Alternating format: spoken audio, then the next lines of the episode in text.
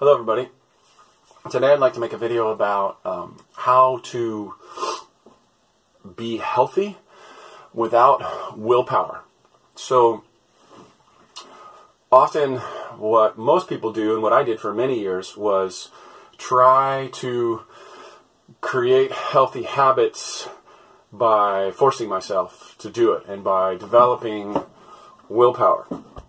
Um, and so, over the years, I decided that the smartest thing to do was to study how people who um, have really healthy habits, and these aren't just healthy habits, but this video is focused on healthy habits. It's, it's basically using willpower in any area of your life. So for many years, um, like I said, I tried to develop willpower. Um, and then I realized after studying a lot of really powerful people who have incredible habits that what was more important were the routines, the roles, and the structures that they utilized in order to reinforce those habits. So the willpower was actually secondary to the structures, routines, and roles. So what most people did, or what the most effective people did, in, my opinion, was they focused on creating these roles, structures, and rituals, um, which is a, a, good way to say it. Um, so, for example, we have a new baby, and that new baby is seven months old, and she sleeps well during the night, um, and she wakes up around six. Um, I've never been an early riser. Uh, but I've always wanted to be an early riser. The w- what I now have is a baby, which is a structure, and a role as a father, which requires me to get up at 6 a.m. when the baby does, because we let the baby sleep in our room. So I don't want to change that because getting up at 6 a.m. has always been something that I wanted to do and struggled with. And now there's this natural structure. Now, when she's old enough and that's no longer there, then I'll have to replace it with something else. But that's the first.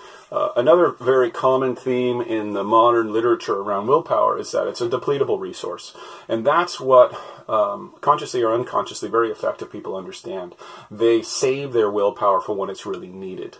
Um, if you've ever heard the idea that, um, or not the idea, the practice, uh, that what stores do is they put the most impulse purchases at the end of the checking line because by that time you've made you know 30 40 decisions or however many decisions the more decisions that you make the more it drains on your willpower. Um, so they put those there since your willpower is really drained down and you're likely to grab a candy bar or an ice cream or something like that and then they make a little extra profit. Um, which the you know we can talk about the ethics of that in a in a different um, video.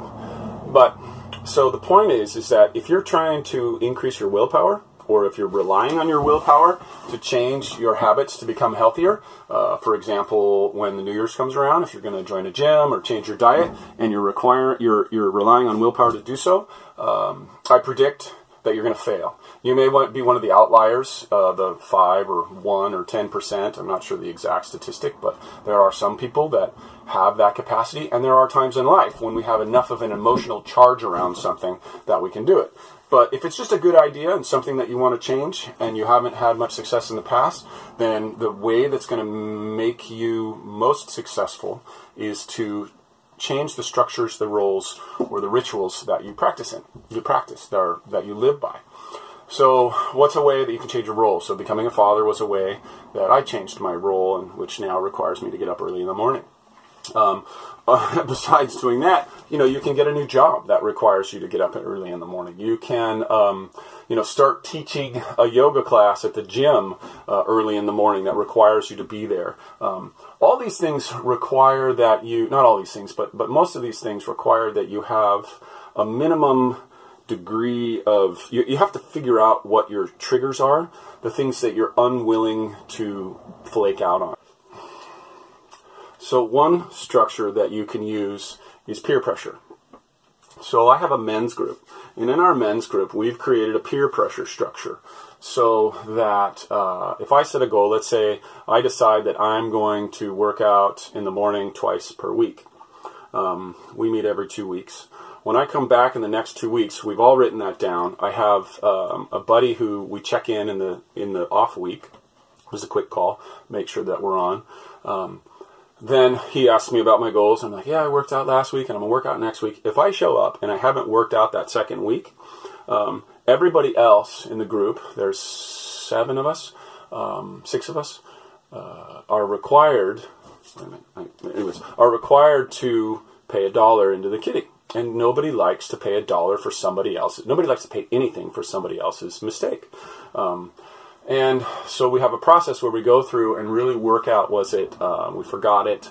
Was it um, that you got overwhelmed? Was it that you're in a pattern of breaking your word? Um, all of these things. And so we hash that out until all of us feel comfortable that the next time around, that that person is going to fulfill on their commitment. And, and, maybe they make no commitments next time because that's all they can manage. And that's totally fine. What we want to do is create a structure that has a self reinforcing loop of success. And so each time that there's a, a, a chink in the armor or a loose um, link in the chain, we repair it and then go back. And if there's some rest that needs to happen, then we do that. So the point is, is that the structure is always self-correcting to 100% on my personal goals. So uh, I'm never 100%, well, not never. I mean, a lot of times I am 100%, and a lot of times I mess up. And then we hash out what it is. And so I get better at, at making those commitments and how I individually work inside of a commitment structure. Um, we have one guy that makes about a commitment every six months, just one, one little one, because that's what he, what feels right for him. Um, I'm I make probably five or eight every two week cycle because uh, that's what feels right for me. Sometimes I take a whole two or three months off because that's what I need. The point is is that you create a structure that works for you that has a self correcting loop. Um, either that be peer pressure or that be a kid crying. Years ago, when I was a yoga instructor, I became a yoga instructor because I didn't feel healthy. And I knew that by having the structure of being a teacher of others, that I would become a healthy person. Um, and I did it full time for five years. Um, and now I feel I've, that part is in my past, and I, I, feel really healthy. And I'm on to other teaching and building and environmental, uh, back to the land things that are really important and empowering to me. Um, so roles, fatherhood, job, uh, being a teacher, uh, coaching uh, a football team, whatever it is that speaks to you, that is consistent with creating the new healthy habits that you want to create. Um, you know, and, and, for me, joining the gym for $65 a month, which is incredibly expensive, it's the only gym around here that I can join, um, that helped because I didn't want to waste, because I've trained myself up to this point that I hate wasting money. Another structure that I have created now is it's, it's like an inspiration text thread that I have with a couple of buddies.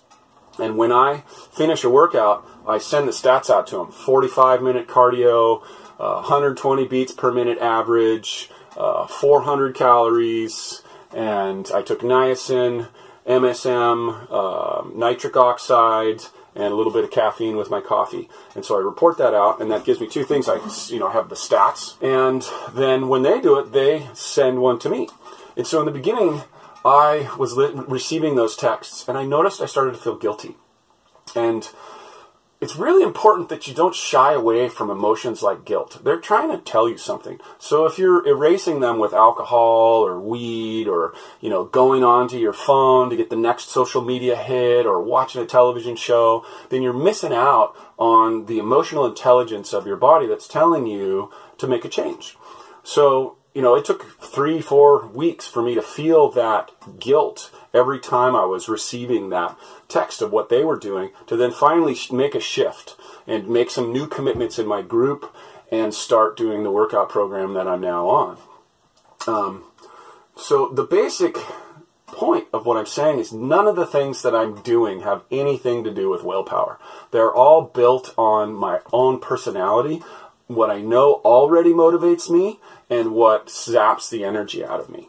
So, uh, and then, you know, the, the interesting thing that happens is, is, is the more you get into this loop, the more you start to feel like you have willpower. But it's interesting because it's not really willpower. willpower. What it is, it's the inertia of creating a new habit and a momentum. So once that momentum starts going, then it takes less willpower to do the same activity. So you're not building willpower, you're building momentum using the limited amount of willpower that you have, but using less in order to get going again.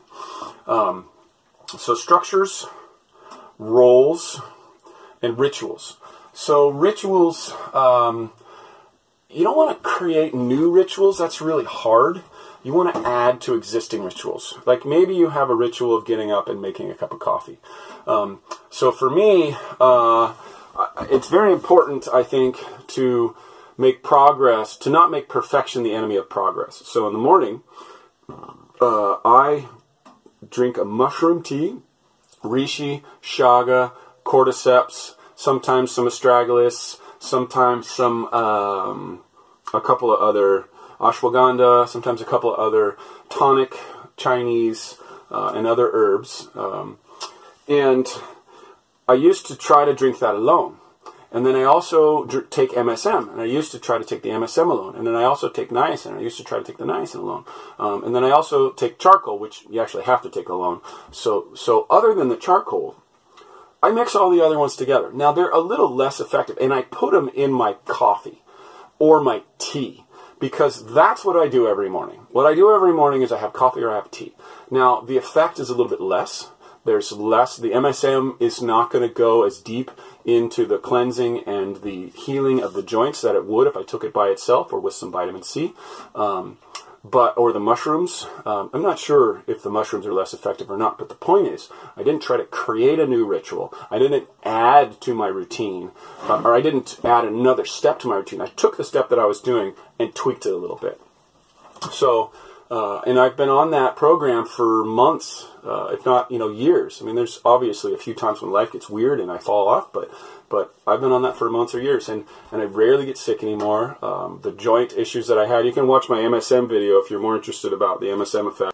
So that's it. Um, add to your existing rituals, and just add little things. Like I started off by adding the mushroom tea to my coffee and I found a way that works for me. I don't take sugar in my coffee, so the mushroom flavor, if it's not too strong of a dose, feels just like a complementary bitter to the coffee bitters, you know. And then sort of tweaking the uh, dosages so that I felt good um, when I did it.